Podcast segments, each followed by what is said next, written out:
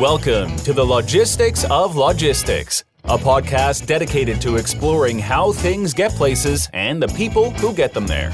We'll talk with logistics and supply chain leaders about innovation, industry trends, and the future of the logistics business. Now, here's your host, Joe Lynch. Hello, friends. Welcome to the Logistics of Logistics. My name is Joe Lynch. Thank you so much for joining us today. Today's topic is worst case scenarios for freight brokers with my friend Lisa Bruno.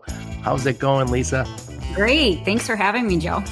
Thank you for being on my podcast. I'm uh, always excited to interview someone from Carrier Direct, but, but now I've ruined it. But please introduce yourself and your company and where you're at.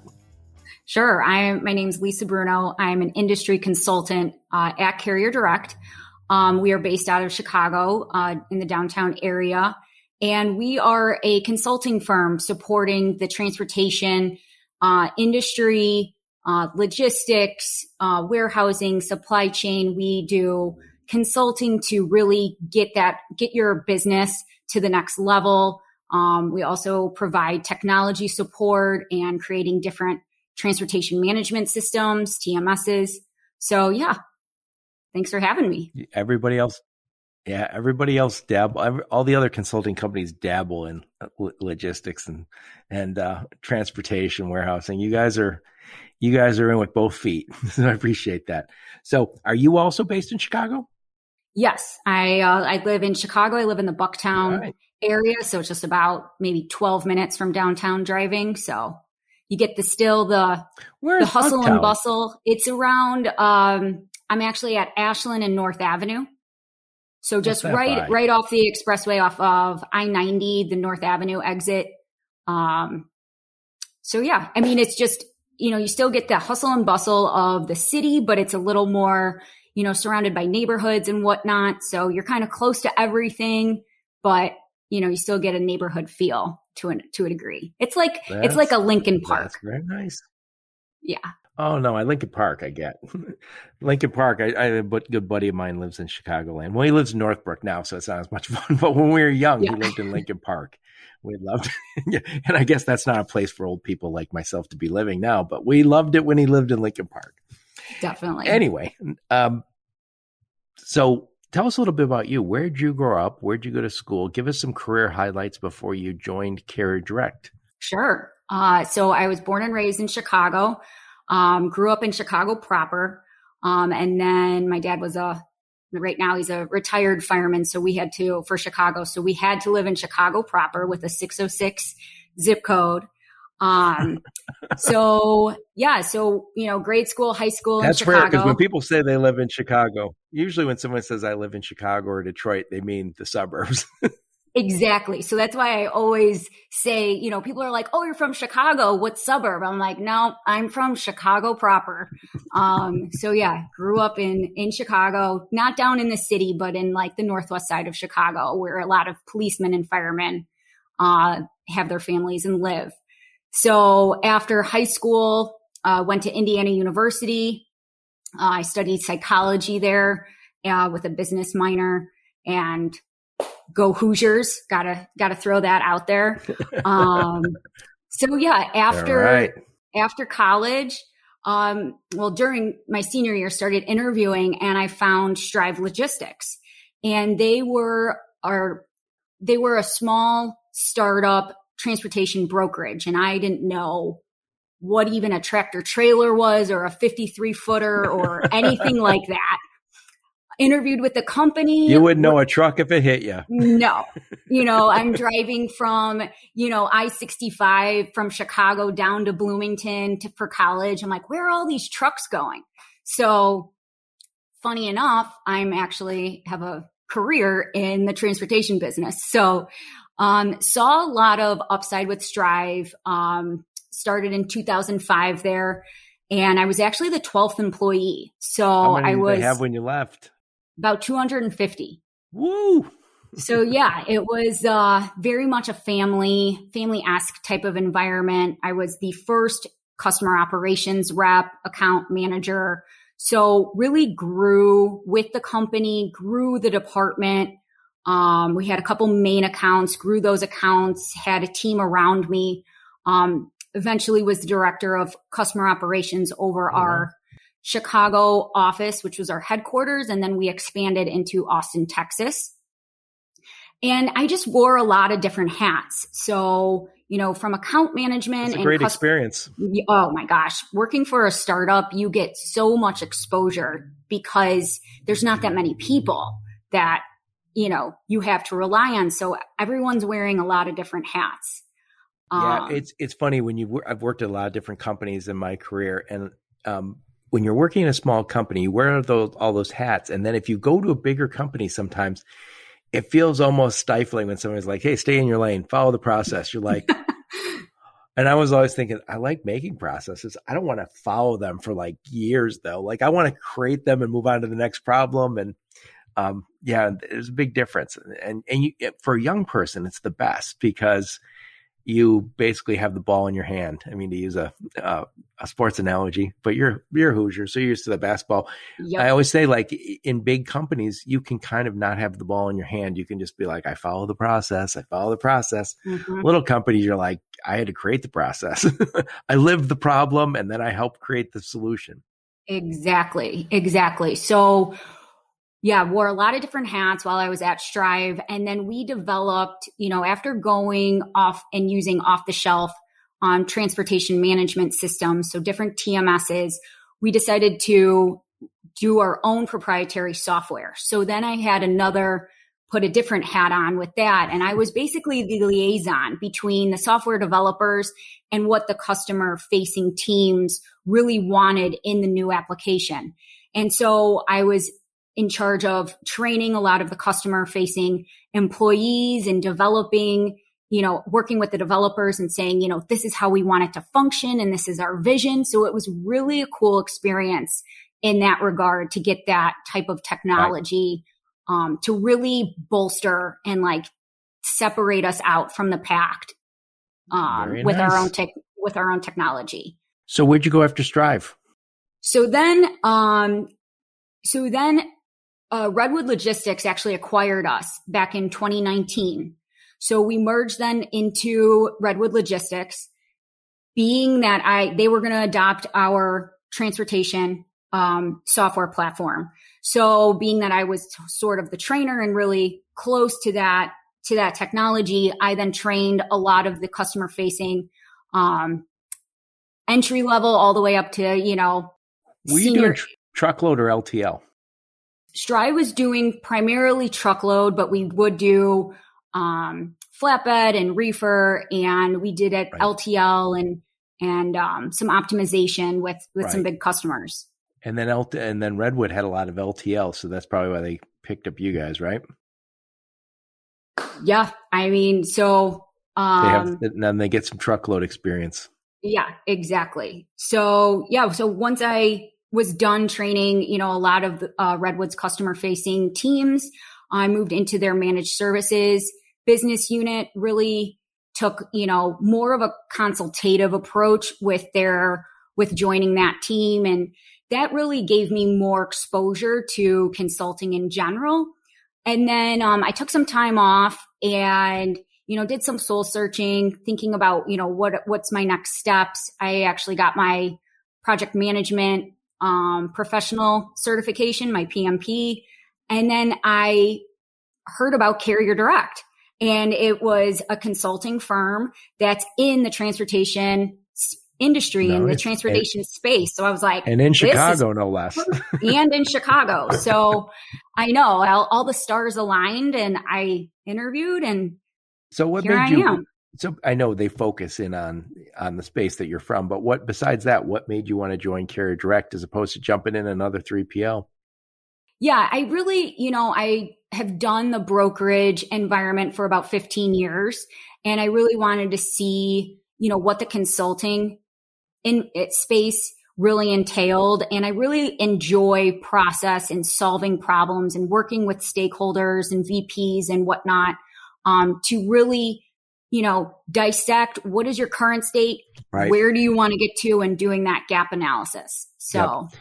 As as when we were talking um, before we hit record, I was telling you some friends. I, I, have friends over there besides Teresa and Ryan, and but lots of friends who've worked at Carrier Direct uh, today and in the past. And one of the things I've I've um, noticed is that you really do learn the business pretty quick because you're talking every day to a different 3PL or broker, and usually not the laggards. You're talking to the guys who are the leaders. And so I know you guys are, you know, kind of. Um, leading the industry to the next level. And uh, you learn a lot. And I was with my old friend who used to work there when he was like 25, 26 years old. I was like, you, you got like 20 years in this business, in four years at Carrier Direct. Yeah. I mean, we've, I came on with Carrier Direct about two months ago and, you know, the, the heavy hitters in the industry that we've worked with. It's FedEx and Werner and JB Hunt. I mean, it's, you know, bigger companies, smaller companies. So, you know, it's really, it's really cool to see, you know, what different companies really want to focus on and what we can help with and, and get yeah, them there. Cool. That's a cool thing. So let's switch gears here. We talked about the, today's topic is worst case scenarios for freight brokers. These are the, uh, these are the things that make dinosaurs, right? The dinosaur events, right? so, um, so what are so I know this some of this is based on uh, uh um ebook you guys have. What's the name of that ebook? Yeah, it was a stress test guide for inter- intermediaries. Okay, so we're going to go over some of those, and, if you want, if you want more in depth, we'll put a link to that ebook in the show notes. But we'll talk a little bit about with that with you today, Lisa. So, what is the first thing, the worst case scenario? What's the worst thing that can happen? One of the worst things that can happen to a freight broker, and I think this also applies to three PLs and anybody else's, you know, intermediaries. Yeah. yeah so, um, just real quick before we get into the worst case scenarios, I just want to stress. I want to stress stress tr- stress testing. So, and just define that just so make sure everyone's yeah. on the same page. Um, so stress testing is taking um, hypothetical but very possible scenarios and playing them and putting them into your day-to-day operation and seeing how your different departments or employees or whatnot or your company as a whole would function should that you know worst case scenario happen Right. So it would almost be like, you know, I'm big into sports. So it would be like if you have a new play, you want to run the play in practice before putting it in the game. Right. So, so right. before these scenarios happen, you know, what would you do? And, you know, the inspiration of this ebook really came from um, a logistics management article that I read.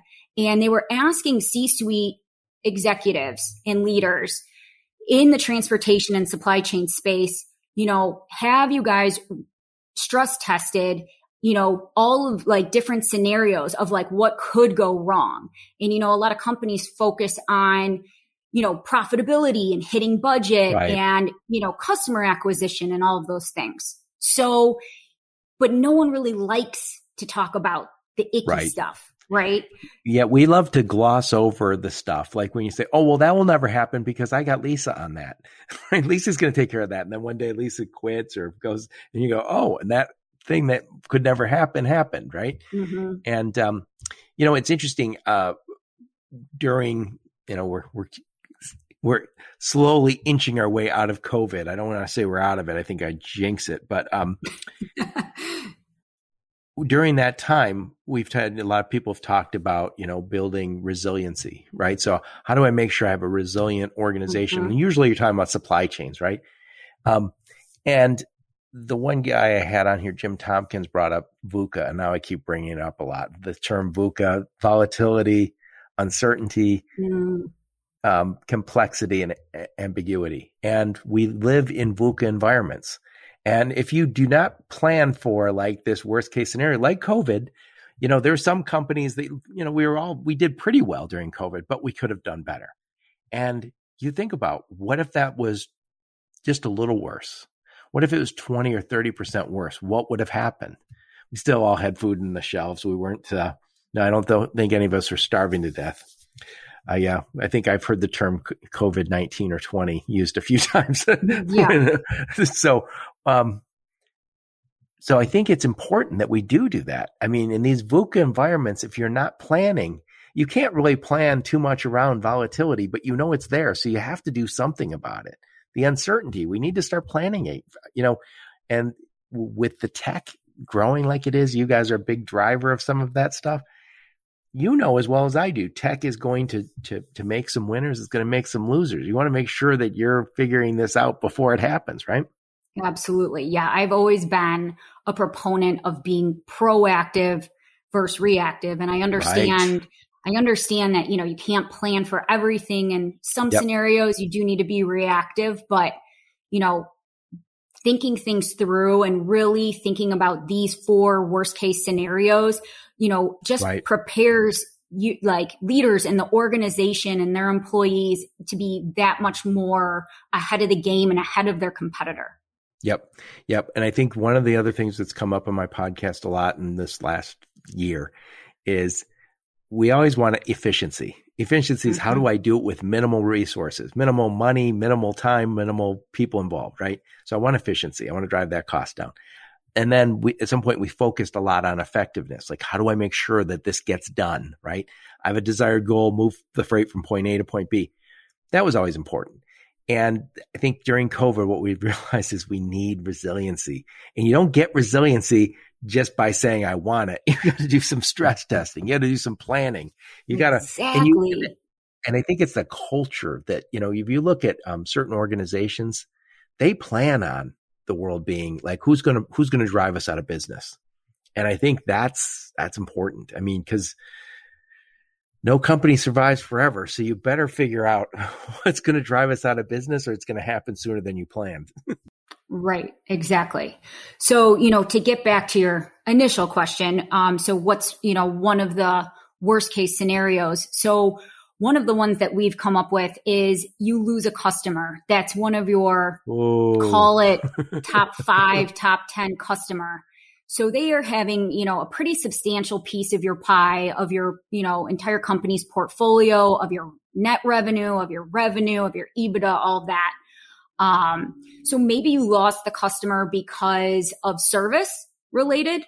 Maybe it was because the customers, the customer internal leadership wanted to go a different route and maybe they're going to go away from brokerages. Yeah, and, they got, if they got bought or something. Yeah. Exactly. Or, you know, leadership just wants to see if they can save more money and go straight to asset based carriers.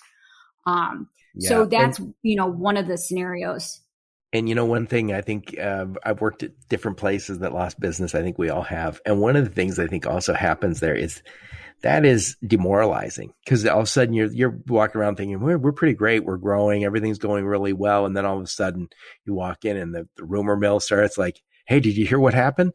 And then the next thought is, who's going to get laid off? Like, uh, you know, what's going to happen? Mm-hmm. And it, it, and it, it, it all of a sudden gets you questioning, are we even good? Like, why did they leave us? you know? and, and yeah, that, that, and you really, uh, you have to react. And also, if there are people who are getting let, let out of the building that day because they're no longer needed, that doesn't exactly make everybody feel good about working there. No, and that's why it's so important that if, you know, a company does lose a main customer, you know, you obviously quickly see if you can resurrect it or, um, you know, save it, yeah. save it, put a band-aid in place, you know, do a corrective action, take quick action if you weren't proactive and, you know, maybe if it was a service related issue, you know, see what carriers are, are not, you know, meeting the on time delivery requirements or the MABD or whatever must arrive wait, by date. Okay, so Walmart, Walmart wait, wait, has a you Walmart has a that by me. Yeah, sorry. You know, it's like another language that you just like spit out. Um, wait, what was must so it's arrive by, by date. date. So and, Walmart, you know, pretty much you know king of of consumer products um, they have what's called an MABD, so a must arrive by date, and that's what they grade and score their carriers on. I thought they, I thought they were on in that uh, on time and in full now, or is it that do they do both? Uh, probably they might probably do both. They might. Um, but yeah, yeah we just so, had a podcast on on time and in full, and I know one of the things um, they're always changing. The bar is always getting higher. It's not getting lower. Oh, it's getting way higher. Yeah, it's it's it's very interesting the the amount of demands customers can put on. So don't let me stop you. So yeah. you were saying you you you you're losing a customer, and you you can do all these. Uh, last minute um, begging, pleading, right? Try, try to do a corrective action report. Um, see if you can do a post mortem of of you know getting the customer back. But in the case that you can, I would still stay close with the customer because, you know, especially if they're going to go more of the asset based carrier route, you know, asset based carriers obviously only have a limited, a set of capacity, a limited capacity of drivers and tractor. They only cover certain areas. Yeah.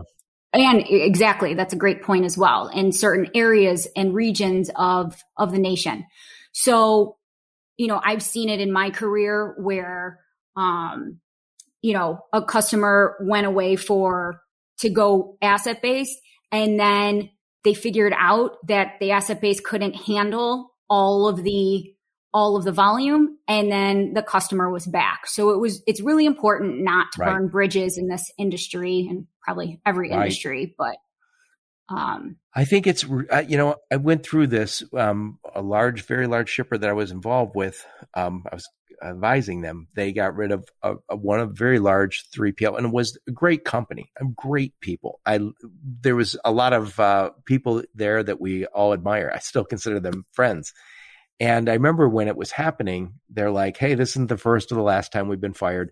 We are going to make sure we handle this in a way that um, that you're going to be you're going to be very happy. We're not going to do anything that's go- we're not trying to sabotage the new 3PL.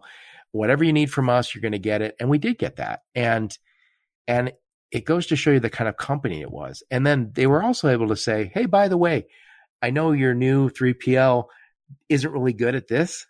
We would love to be um, we would love to call them and do that work for them." And we said, "Yeah, go ahead." And you know, when, when you handle it that way, you leave the door open for winning that business back. But when you handle it like a big baby, you're like, well, you're, I'm locking you out of all of our systems. We're not going to give you your data. And right. I'm going to take know. my ball and go home. right. Right. Right. Yeah. That, that first off, life is short. You're going to find yourself interviewing for one of those guys in the next five years and go, yeah, that was actually Lisa's idea. I did not want to do it that way. yeah, funny. you want to you want to handle it in a professional way. Again, that that look, life is short. You don't want to be in that negative negative place. So I like 100%. what you said. So so keep keep that door open, keep the communication going, keep it and who knows, maybe the maybe where they switched is not what they thought it was, right? Exactly, exactly. And then you know, internally, so that's what, you know, my advice is externally. Internally, you now have, if it's one of your biggest customers, you now have, you know, an account team or account managers or operation team that are pretty much rock stars that can be reallocated onto oh, other, oh, yeah. Onto other business or other accounts that may be underdeveloped because a lot of your efforts and volume and, and carrier rep focus has been towards this customer. So now you can really, you know, get into the spot market. Maybe yeah. you're not spot market, you're not quoting because, you know, a lot of your energy and time has been taken up with this bigger client. And now yeah, you, can you can really develop accounts. Exactly. Yeah. Exactly. And, you know, you can also match up more, um, capacity in the market with, okay, where did this customer typically run their lanes and does other customers we currently have can we provide more support in those areas and really price into those lanes on a contractual basis or even you know spot market or, or whatnot yeah. so you know it's it opens up other opportunities where you can really see underdeveloped accounts that haven't really been getting the attention that can really take you know place in that in that regard. Right. Right. I think it's how, how you you know if you have that attitude of you know that customer screwed us and right I'm angry with them and I'm not going to help them and then you're walking around sulking and being mad and um, accusing people of not doing what they were supposed to do, mm-hmm. uh, you're going to lose out on on saying, okay, uh, it's a new day.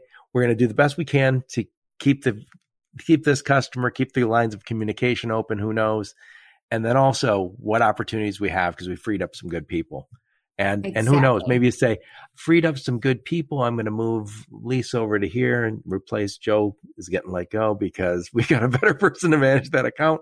You, you have a lot of opportunities that you didn't have before. So that's cool.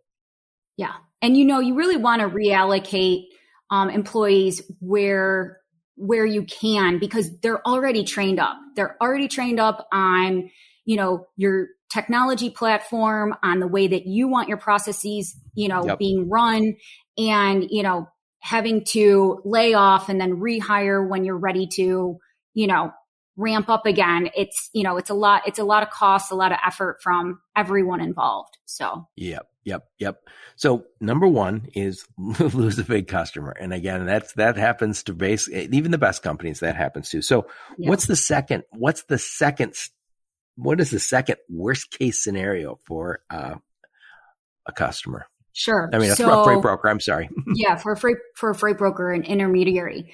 Um, so we would say your second worst case scenario is you lose one of your top employees. Maybe that's your leading sales rep. Maybe that's your top carrier that, rep who books yeah. all the freight or most of the freight or has yeah. the relationships with the, you know, national carriers who can cover a lot of volume in little time. Um, you know, what, what do we do now that this person left? Maybe it's because they quit. Maybe it's because they had to move. Maybe they're out on, you know, right. FMLA, Lots of reasons. you know, yeah. Yeah, so you lost your Tom Brady, your Michael Jordan, your LeBron, mm-hmm. whatever you want to say, and now all of a sudden there's a big hole, and potentially you're worried that they take a customer with them, right? Yeah, exactly. But you know, more so, this you know our ebook is really gearing towards um, just the the gap in just the the right the space they filled, leadership and, gap. Exactly. So yeah, whether it's a leader or it's a sole contributor. So, you know, with that, it's so important to surround your top employees with people around them. So obviously, you know, if you have a big account or a big customer, it's not just one person running that account and the man and the relationships right. management. You have you may be a sales right. rep, you have a business development, you have operations, you can have you know, a branch director. You could have all of these different right. people, you know, on those customer meetings that are really, you know, building that relationship. And so the company owns that, that relationship as opposed to one person. Right. Yeah, and I love that. So I think we, you know, companies that have that cradle to grave, you could have a, you could have one guy, one gal who's got a, a whole bunch of big customers, and they're managing it, and they're basically that single point contact. I like the idea of what you just said, surround them with um, mm-hmm. customer service people and operations people and billing people. And, and so that, so they, they have a whole relationship with the organization rather than just that individual. So you, so when there is that person leaves, there's not a big gap. And you know, this, I know this is part, probably part of this, but I'm a big believer in cross training and um, trading accounts. So, you know, Lisa, you do Joe's accounts this week. Joe, you do Lisa's accounts this week. And that's on the operation side or customer service side.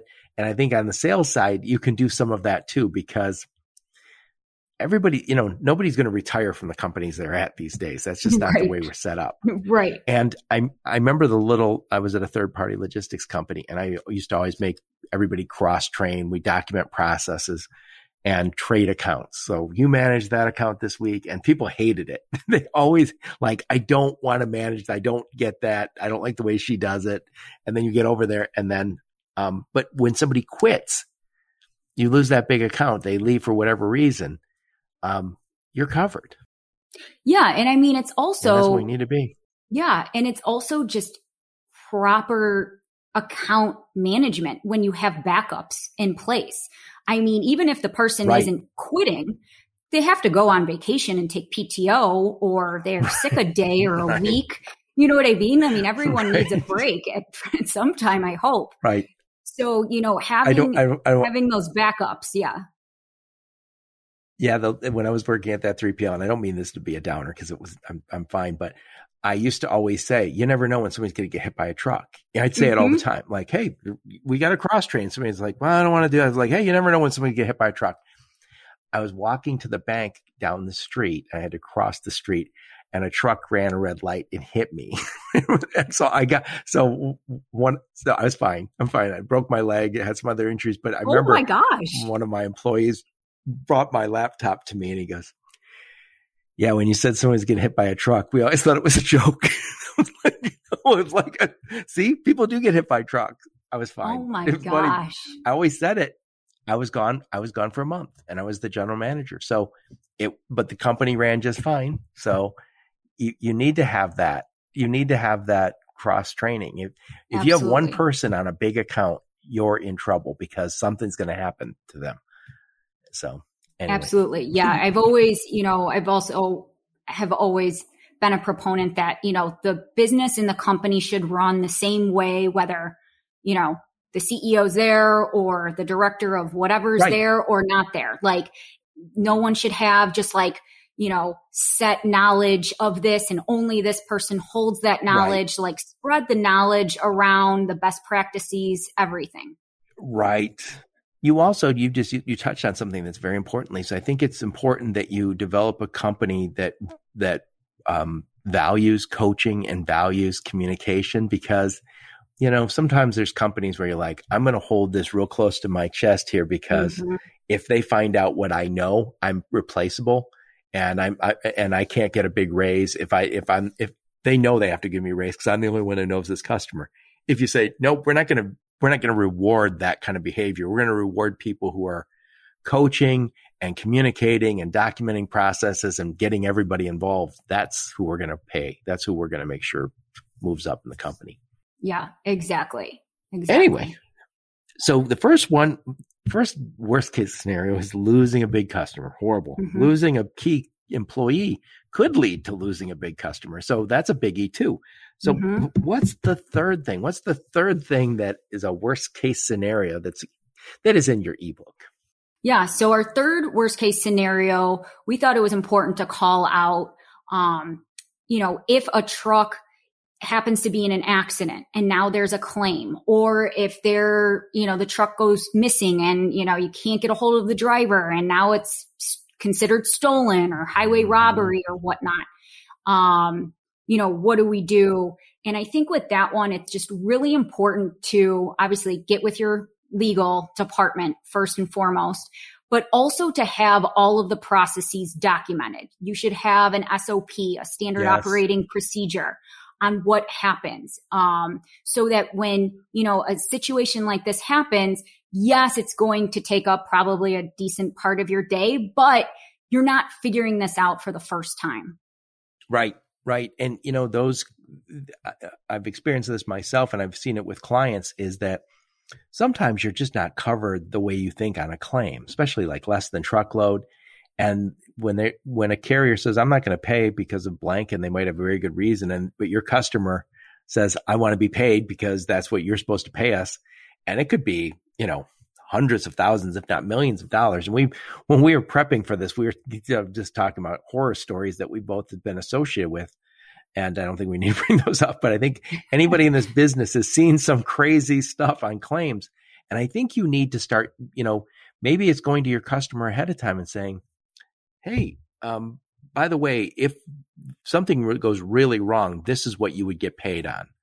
And is that you know, that's not the entire amount. And I hope you're comfortable with that. And if they say, no, we're absolutely not comfortable with that. Well, maybe we need some extra insurance, right? Whatever, what it's a lot easier to have the what if conversation with your customer than, than have the, oh, uh, guess what? you know, we, we lost a truck that had a million dollars worth of stuff in it. Right. Or that's, that's, you want to have that as the what if first, a lot easier. Yeah, and exactly. And even so. for, you know, a freight brokerage that may not have their own assets, it's still really a good practice to document, okay, you get in touch with the dispatcher or the driver and they tell you this happened. Okay, now what do we do? You know, what are the internal, you know, steps and protocols that we have to take in telling right. our, our safety department? In telling our customer, in telling, you know, whomever internally we need to tell because, you know, this is kind of a big deal. So, um, with this, yeah. Yeah, when you're talking about stress testing, the whole idea is to kind of catch yourself in areas where you go, "Whoa, we don't have a process for that," right? I didn't. You know, when I say, "Lisa, yeah. what, what would happen if this happened?" and you go, "I have no idea." Good, let's figure it out before it actually happens. yeah, I mean, stress testing is just all about identifying a company's vulnerabilities and seeing, okay, what type of patches or um, processes can we put yeah. in place in case of that worst case scenario.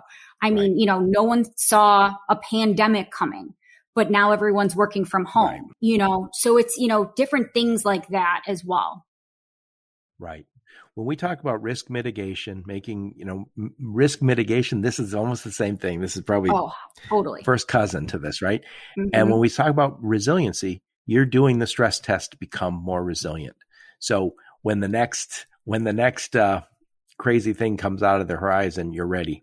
So we talked about losing a customer. That's a bad scenario. losing a big, uh, a key employee, very bad. A large claim, a catastrophic um, verdict, all those kind of things that could potentially go wrong on the operation side.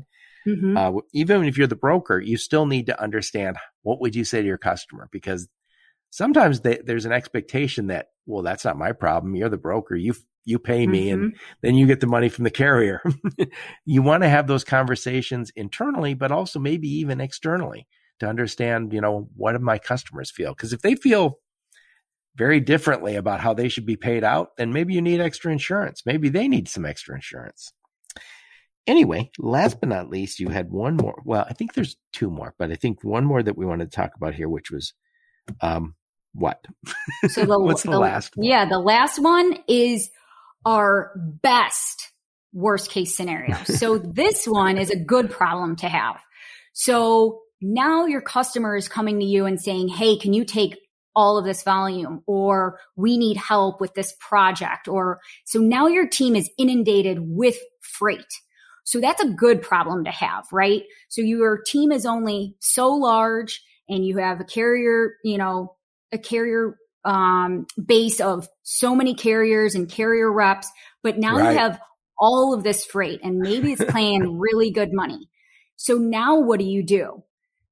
So, right. you know, with that, I would say, you know, obviously know what you can service first and foremost. Don't, you know, overcommit because you don't want right. to be taking all of this freight and then having to give it back and now you're missing, you know, delivery dates right. and whatnot. Slow, slow, ramp up on that. yeah. Well, it, yeah, slow ramp up. more so just yeah, knowing just say, your think, your threshold. Yeah, of like how much freight you can cover, you know, today, tomorrow, short lead meaning in the near future um as opposed to, you know, a week out or, or whatnot. Um Right. But, you know, also There's a lot of companies that probably live with this. Oh, a lot of companies say, in recent yeah. years have grown really rapidly. Uh, absolutely. And, um, you know, and I think, I think there's another piece to this, which we talked about offline, which is, you know, if, if it's just, you know, you started a company, Lisa, and then you said, I hired my, you know, a few of my trusted, trusted employees from the past. And we, we, we like are, you know, we're really in sync. They understand what I want. We work well as a team and then you start growing quickly, all of a sudden you might not have a whole bunch of really good hiring practices. And mm-hmm. your people were already trained. Now those people have to be trained. And then you have to go, oh, now I'm going to have to do something with employee benefits. And all of a sudden you're like, I'm not a trainer. I'm not a, re- I'm not a recruiter. I'm not an employee benefits person. so, and, and then also we talked about this idea of the culture going crazy. It might have been a great culture when it was just you and your close confidants, but now all of a sudden there's a whole bunch of hires. Some could be bad, right? When you hire fast, sometimes you hire the wrong people. Yeah, no, so definitely. Growth is not always that easy. no, it's definitely not. And you know, when you have a set, you know, team for operational support, you know, entering loads, scheduling loads, set, you know, carrier reps that are covering the freight, you know, going out into the market may not be, you know, a quick solution that might be a solution that's, you know, a little bit down the road. So, you know, what I would suggest is really, you know, supporting your employees as much as you can. If they're working long hours, you know, provide, you know, dinners, catered dinners for them. Provide, you know, if they're working extra hours, if you guys can afford it because, you know, maybe you're making extra cash, you know, every hour outside their normal business hours that they work, they get, you know, X amount of money right. or whatnot. Maybe they, you get reimbursed with, you know, a half a day of PTO or a full day of PTO. Right.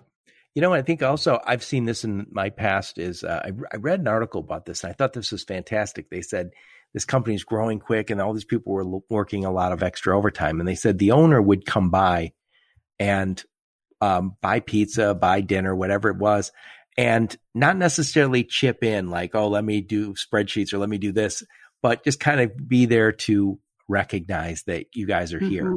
And it meant a, a, lot. And there, there was, um, it was just an article I read, but it was, it, kind of struck me as like, yeah, because sometimes you're like, this is this is really unappreciated. I'm here at eight o'clock at night and nobody gives a damn, right? Mm-hmm. Um, there's people who went home at four o'clock, and you know, you know that also happens a lot when um, uh, you have people with kids and people without kids. Mm-hmm. People without kids are always there later.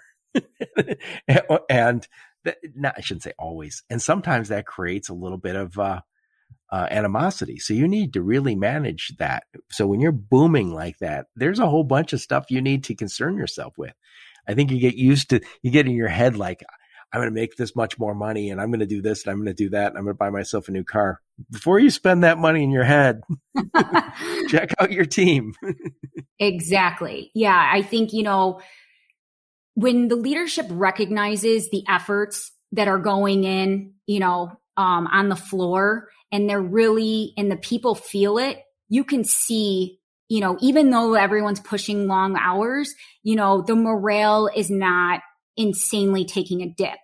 And, you right. know, I think there are other, you know, just a couple ideas that, you know, leadership can do is that, you know, if a customer, you know, sometimes they're West Coast, sometimes they want coverage oh, on yeah. a Saturday or on the weekend because they're, they have to get this project out and ship, you know, 200 loads in like two weeks or, or whatnot.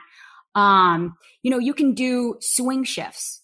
So if someone typically works an eight to five shift, you could have someone else come in for 8.30 to 5.30 or 9 a.m. to 6 and, you know, shift it that way. So, you know, you have more coverage around the day or you can do more of like a, a week shift where someone would work Tuesday to Saturday instead of a typical Monday to Friday.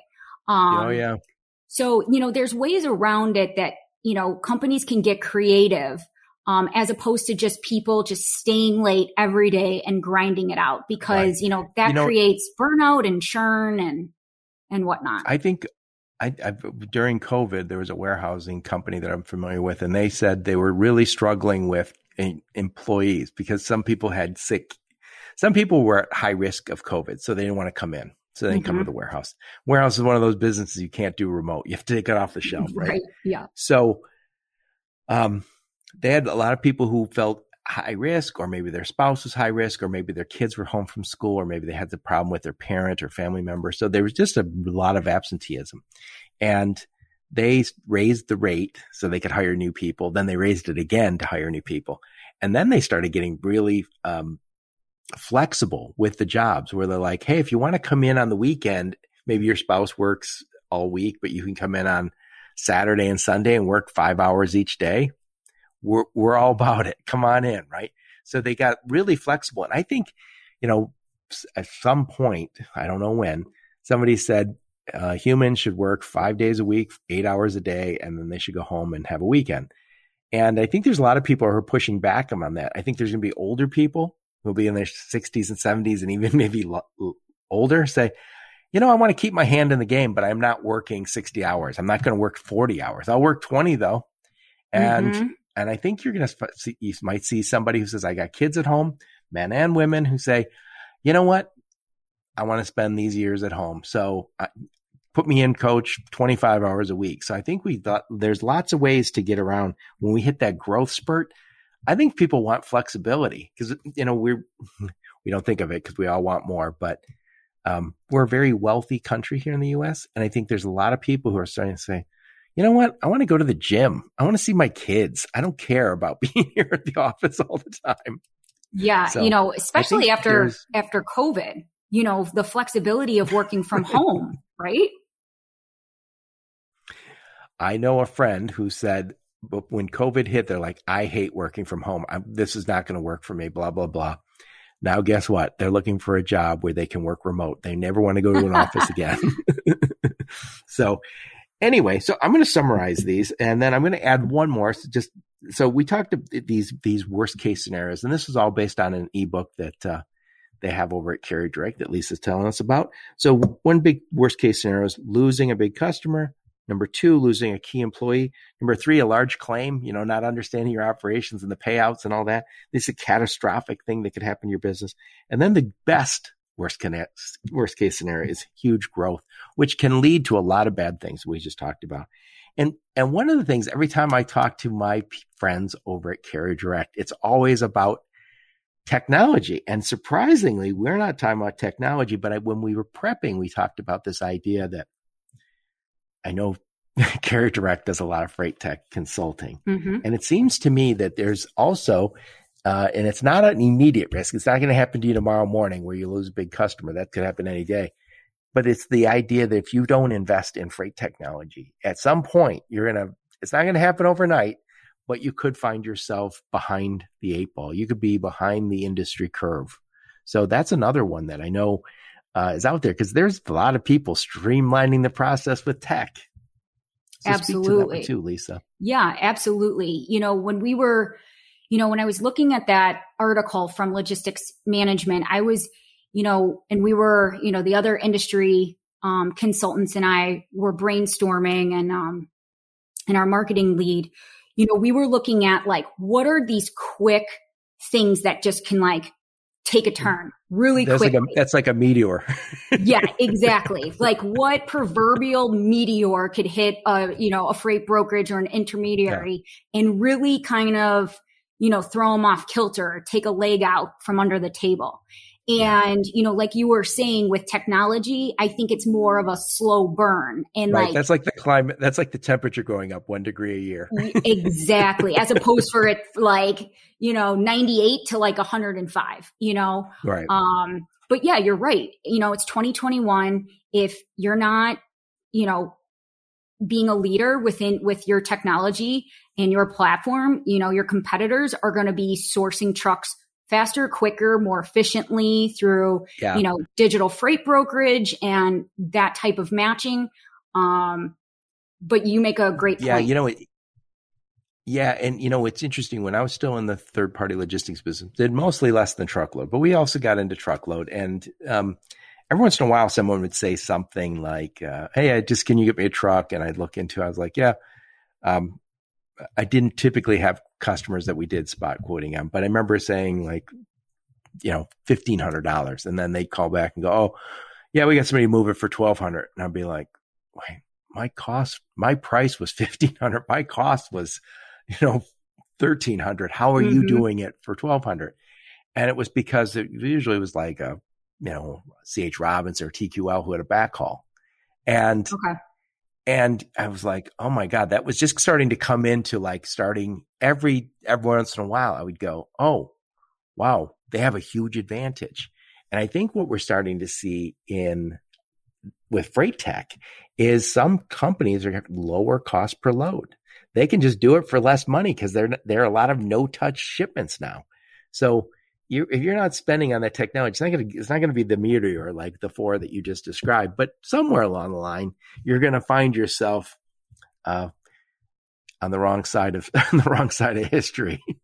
yeah, no, definitely. I mean, you know, I remember um, at Strive when we started developing our private fleet division, and you know these these carriers are you know hauling for these for their own customer, but then their backhauls are are completely empty and so it's like, right. in order to, you know, match that up, it's, and then you have, you know, carriers that are already going to pre commit to these lanes on these days of the week. You're like, sweet. I don't have to, you know, go ahead and like, you know, book that day of or day before. It's already a pre book. Right. So, you know, big game changer. Right.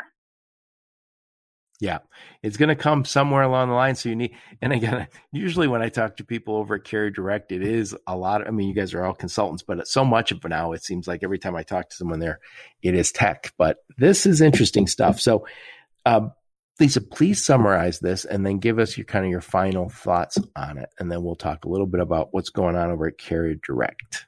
Sure. So you know, I understand that, you know, it's not always fun or comfortable to get your leaders, you know, aligned and thinking about, you know, worst case scenarios because, you know, they're working on the next deal or, or the next RFP request for pricing or whatnot.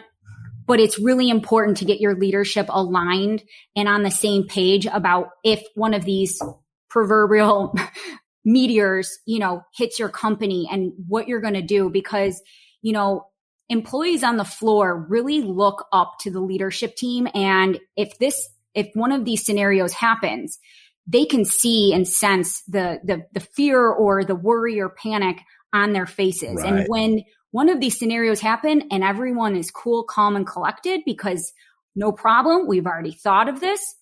Everyone feels better you know and so i just think right. it's a really proactive approach and very responsible move for a company to actually think of these things and think through how they would handle them right and i think we all learned during covid that mm-hmm. we we didn't plan for it i mean some people planned for it and again i think we did remarkably well but um, we could have done better and you can always do better and again who knows if that was worse? I mean, if that was twice as bad, what would have happened? So right. you want to be ready. And again, um, that's why we do the stress testing. It's a lot easier to plan it out than to have to live through it without planning it out. Exactly. I think you, when we were talking earlier, uh, prepping, you said it's you either fail to plan or plan to fail. exactly. so, so, Lisa, exactly. what's before you go? What's new over at Carrier Direct? Yeah. So Carrier Direct, we just started traveling again and visiting clients, you know, provided that clients are feeling comfortable and we're comfortable. So we are starting travel again. Um, you know, provided that both parties are, are comfortable and, you know, people are somewhat going back in the office, but, you know, it's been a flexible, you know, work from home, um, you know, type of structure. And you know, as, as the different, you know, industry events and, um, conventions and whatnot start up, you know, you'll see our face there. Hallelujah. Hallelujah. So, um, this ebook that we've been discussing today, or I'll put it in the show notes. What's the title of that ebook again? Uh, a stress test guide, but it's um, worst case scenarios for intermediaries.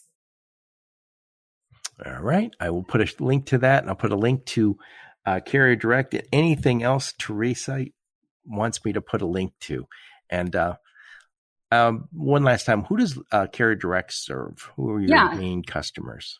So we serve the transportation industry as a whole. So it can be freight brokers, 3PLs, um, managed transportation providers, uh, trucking companies, freight freight tech providers. So, you know, really anyone in that, in that space. We are happy to help and, you know, we offer a free, um, consultative, you know, session. If anyone is interested, um, they can reach out, um, at info at carrierdirect.com. Excellent. I'll put all that in the show notes. And thank you so much, Teresa. I'm Teresa. Teresa's your marketing person. Sorry about that. Teresa. She's listening in. Um, thank you, Lisa, for taking us through this. I think this very interesting because, um, again, we just went through, we just went through kind of one of those meteor strikes. So it, we know it now happens. I mean, and we'd be real lucky if this didn't happen for another hundred years, but that is not how life works, friends. So, you need to do your stress test over there with Carrier Direct. Awesome. Well, thanks so much, Joe, for and, having uh, me, and I really appreciate it. Yeah, thank you so much, Lisa. And thank all of you for listening to my podcast. Your support is very much appreciated. Until next time, onward and upward. You've been listening to the Logistics of Logistics podcast, where we engage in conversation with experts in the logistics field. For more details, visit thelogisticsoflogistics.com or follow Joe Lynch on LinkedIn.